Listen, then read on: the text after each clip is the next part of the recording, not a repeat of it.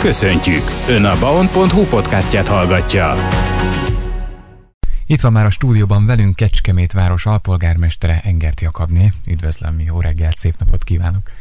Jó reggelt kívánok, szeretettel köszöntöm a rádió hallgatóit. Az elmúlt hétvégén volt közgyűlés, és hát több fontos témában is született döntés. Néhány témát kiemelünk a mai napon. Kezdjük azzal, ami ugyancsak egy jó kis lehetőség a fiatalok számára, hogy albérletre kaphatnak támogatást Kecskemét városától. Mit tudhatunk, és mekkora összeget igényelhetnek, vagy kaphatnak? Igen, ez egy teljesen új támogatási forma. Ebben a formában még nem volt. Ugye korábban a szociális rendeletünkben a szociálisan rászorulóknak volt lakhatási meg albérlet támogatás. Tavasz óta dolgozzunk egy csapatban azon, hogy hogyan tudnánk a város lehetőségeit is figyelembe véve, és akár az önkormányzati bérlakások milyen kapacitással állhatnak rendelkezésre, és hogy milyen mértékig mehetünk el a támogatásban a 35 éven aluli fiataloknak, akik már rendelkeznek, vagy valamilyen felsőfokú, vagy egyéb középfokú szakképesítéssel a városban kívánják az életüket megalapozni, elkezdeni a, a pályakezdőként a, az életüket, és hát hosszú távon a városban is gondolkodnak itt letelepedni, Szeretettel várjuk a vissza szívesen költöző fiatalokat, akik most akár egyetemen vagy főiskolán tanulnak. Minden 35 éven aluli fiatal pályázhat, illetve nyújthat be kérelmet erre a támogatási formára. És mekkora lehet ez az összeg? Egyébként? Igen, ez a, ugye kétféle módon lehet ezt a támogatást kérni. Az egyik lesznek, illetve 15 önkormányzati bérlakás lesz, vagy van kijelölve 2024. január 1-től, amire lehet benyújtani kérelmet, és erre is érvényes lesz a bérleti díjnak az 50 a ami maximum 50 ezer forint lehet per hónap, és a piaci alapon bérelhető, tehát bármely magánszemélytől bérelhető albérlet, és itt ilyen mint egy albérleti támogatásként, hasonlóan az albérleti díj 50%-a, de maximum 50 ezer forint. Feltétele az, hogy természetesen, hogy legyen folyamatos munkaviszonya, egy évre legalább tudja bérelni a, az ingatlant, és családtaktól nem lehet. Tehát sem közvetlen, sem közvetve rokoni, vagy bármilyen kapcsolat nem lehet, tehát teljesen független személytől kell bérelni. És ahogy említette, hogy legalább középfokú végzettséggel lehet pályázni ezekre a, lakásokra. Ez már akkor elindult. Írásban, e-mailen, személyesen kell egyébként benyújtani a pályázatot? Be lehet nyújtani majd természetesen e-mailen is, elektronikus formában, de személyesen is. Ezeknek a kezelése a Kreatív Tudásközpont közalapítványon keresztül fog történni.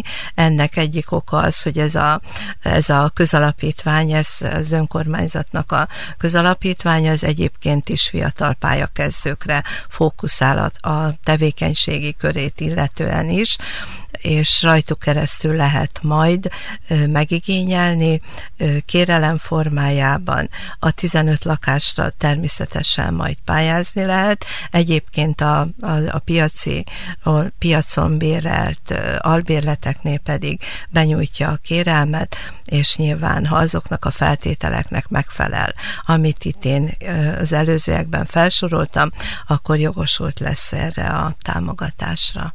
Zene után folytatjuk a beszélgetést. Folytatjuk műsorunkat és beszélgetésünket. Vendégünk Engert Jakabné, Kecskemét város alpolgármestere. A múlt heti közgyűlés a témánk, és például a szociális rendelet módosítása is napirenden volt. Mit tudtatunk itt ennek kapcsán, hogyan módosították ezt a rendeletet, milyen módosítás született?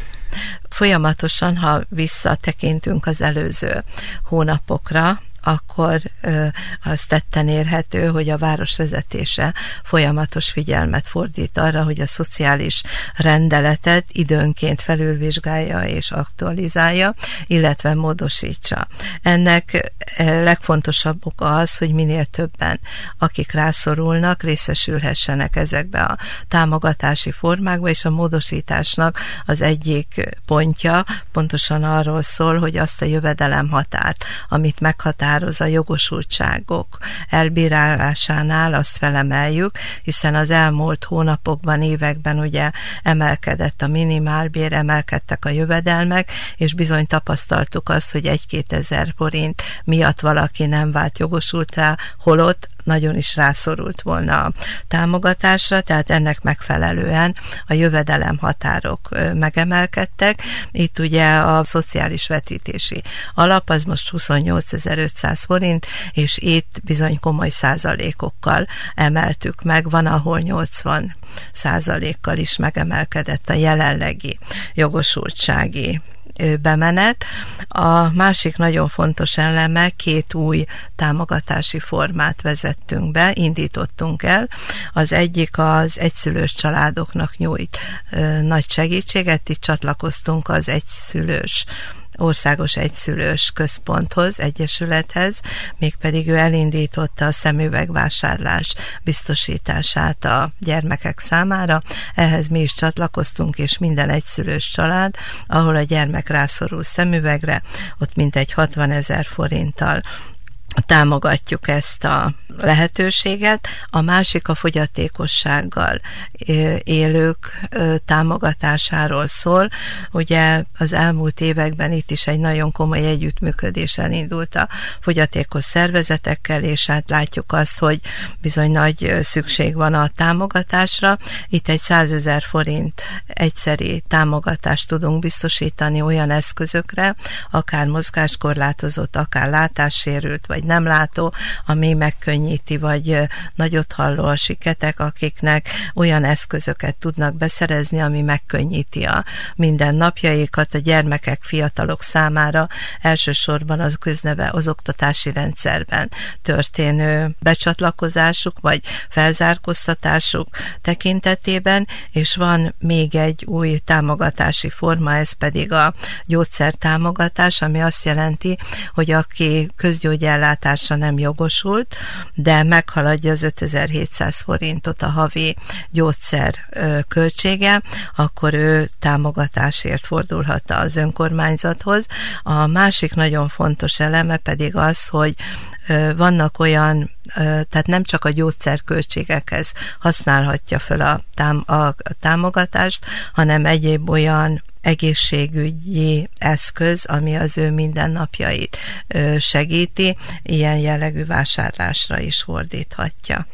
Vendégünk Engert Jakabné Kecskemét város alpolgármestere, és itt az utolsó blokkunkban beszélünk még arról, hogy mi is ez a helyi esélyegyenlőségi program, ami ugyan, ugyancsak itt a csütörtöki közgyűlésen szóba került. Mit tudhatunk erről a programról? Ez egy kötelező stratégiai dokumentum, aminek a felülvizsgálata 5 évente kötelező. Ez most 23-tól 28-ig fog szólni, de mondhatjuk azt, hogy teljesen megújult, mert egy új módszertani útmutatót kellett követni ennek az összeállításában, és ez a, HEP, röviden a helyi esélyegyenlőségi program, ami az elkövetkezendő pályázati időszaknak az egyik alapdokumentuma.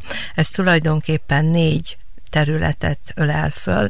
Ugye tudjuk azt, hogy a, az esélyegyenlőségi célcsoportok, a mély szegénységben élők, romák, a gyerekek, az idősek és a nők, illetve a fogyatékkal élők, bocsánat, öt célcsoportot érint. Itt történt egy helyzetértékelés, helyzetelemzés, ebből levontuk azokat a következtetéseket, ami a, a, a következő évre szóló cselekvési programot meg is határozta, és ennek ennek függvényében állítottuk ezt össze, ebből csak néhányat, ha kiemelek.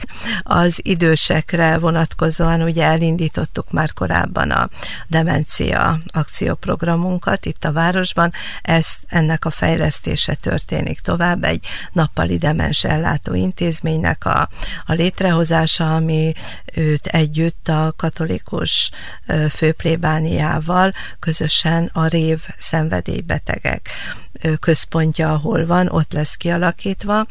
Nagyon fontos számunkra az, hogy továbbra is mindazok a közösségi egészségmegőrző, egészségfejlesztési programok az ő tekintetükben is tovább folytatódjanak az egészségfejlesztési irodával közösen. A gyermekek, fiatalok körében ugye tovább folytatódnak a, a bölcsödei és az óvodai fejlesztések, ami az segíti, hogy minden gyermek egyenlő eséllyel, és ugyanazokat a szolgáltatásokat meg tudja kapni, valamint a biztos kezde gyerekháznak a továbbfejlesztése, ami óriási siker, országosan is elismert ez a felzárkóztató program a, a nagyon hátrányos helyzetű kisgyermekek és édesanyák családok számára, vagy a fogyatékossággal élő szervezetekkel egy nagyon komoly együttműködés, együttműködés tudott kialakulni, ami azt jelenti, hogy a városban a felmérésre kerül az összes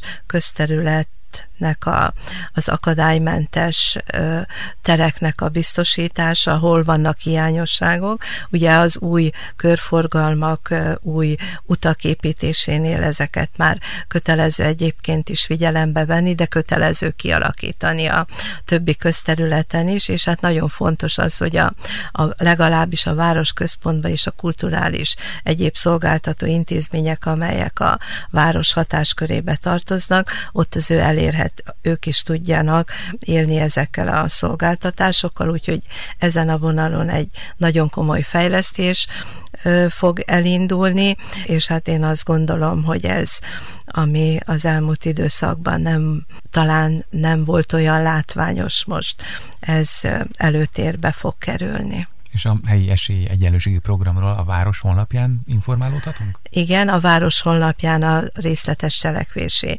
programot, cselekvési tervet meg lehet tekinteni, illetve az előző két támogatási forma vagy rendelet is elérhető, illetve fogunk egy tájékoztatást e, erre vonatkozóan közzétenni jövő év elején. Alpolgármester asszony, köszönöm szépen, hogy itt volt, és megragadom az alkalmat, ha addig nem találkoznak, áldott ünnepeket kívánok. Köszönöm szépen, és akkor engedjék meg, hogy én is kívánjak áldott békés készülődést, és majd karácsonyi ünnepeket a város lakosságának.